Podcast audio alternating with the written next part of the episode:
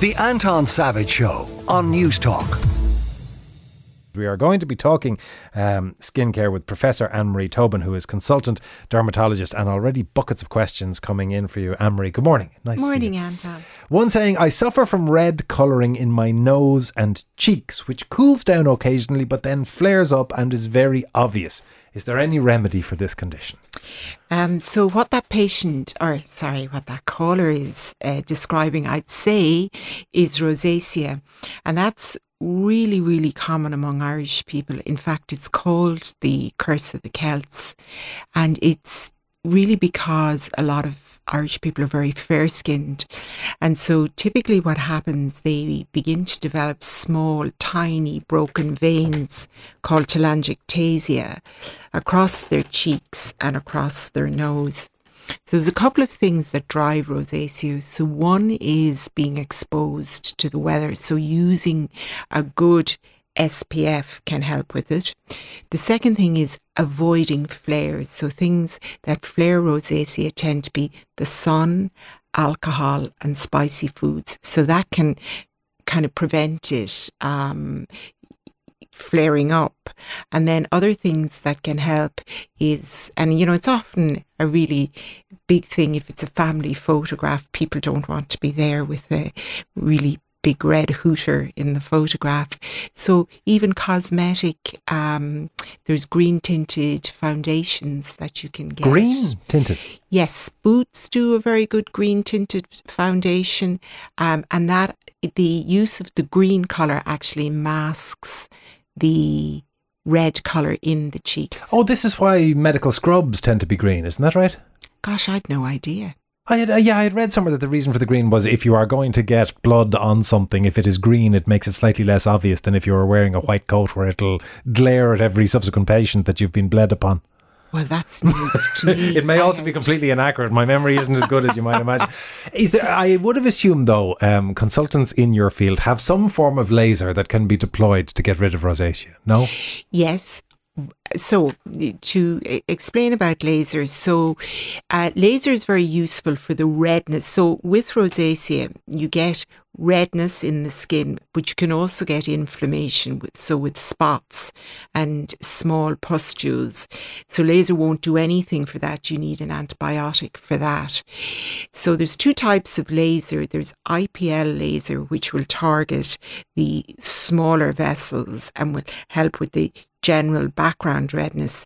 And if you've developed larger vessels, and often you see people with kind of purple vessels across the, no- the nose, you you need um, something like a pulse dye laser to target those bigger vessels. So to put that in perspective, though, um, laser isn't available, available in the public service, so it's largely available through um, private providers.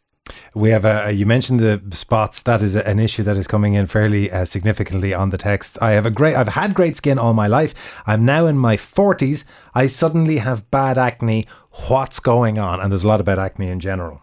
So, depending on whether it's a male or a female, if it's a female, you can begin to develop adult acne, not having had it in older life. Um, and it can be incredibly frustrating and quite persistent. And it's often lower jawline acne and, and that just persists. Um, what they can do for it, there's certain over the counter um, well, there's basic things they can do. So one of the things is not to add oil to your skin. So use oil-free makeup and you know oil-free cleansers. And there's really good ranges um, available in the pharmacies. I mean, I used to come back with all my you know, skincare from France and Italy. And like all those ranges are available now in the pharmacies. And what about things like antibiotics? We hear that a lot yes. in relation to acne. So then the next, well, the first line of treatment would, you can buy over the counter preparations like benzoyl peroxide in the pharmacy, which can help. And then if they don't help, the next tier up is using tetracycline antibiotics, which your GP can prescribe. Text asking, what's the best treatment for hyperpigmentation. Before we get to the treatment, what is hyperpigmentation? So, hyperpigmentation is where people develop brown patches on their skin.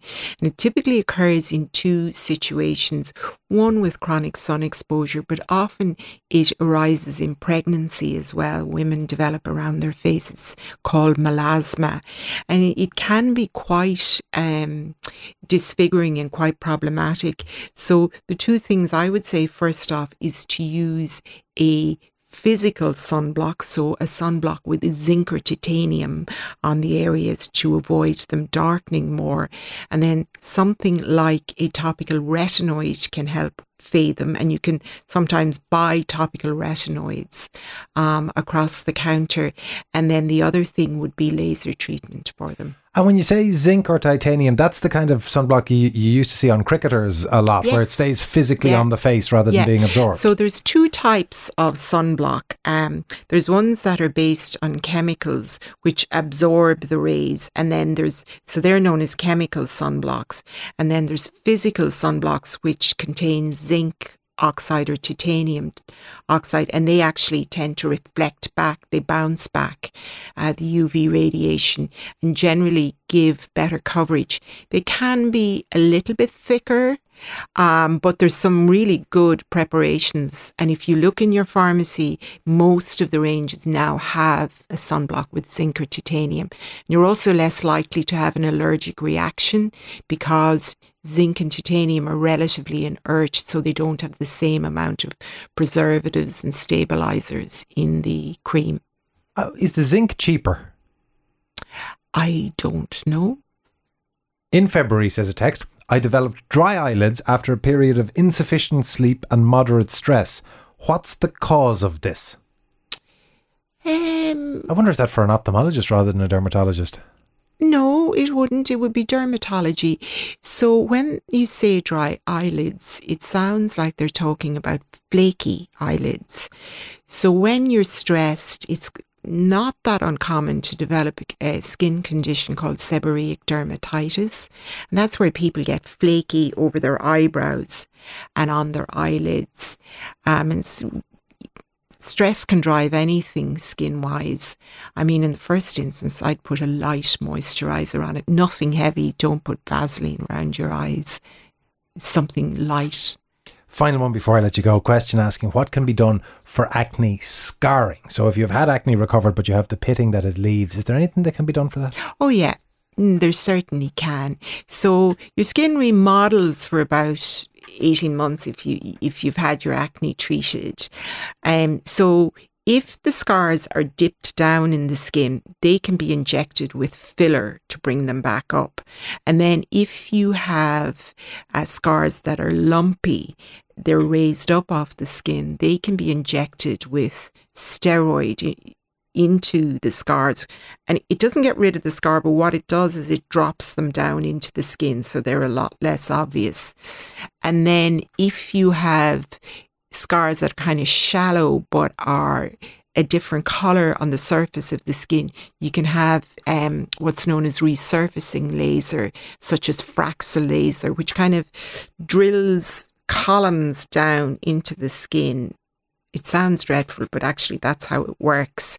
And it resurfaces, it kind of improves the texture texture of the skin. So acne scarring can be treated. And I assume GP is first port of call for that and a referral to No, a, oh sorry, yes, a GP would be your first port of call, but again, like laser treatment, you're really looking uh, it's not available in, in the public service.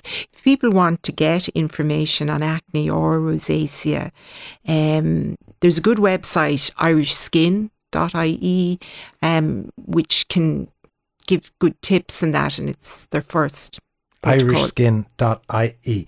Professor Anne-Marie Tobin, thank you so much. That is Professor Anne-Marie Tobin, who is consultant uh, dermatologist. And again, irishskin.ie if there are any further uh, details that you need.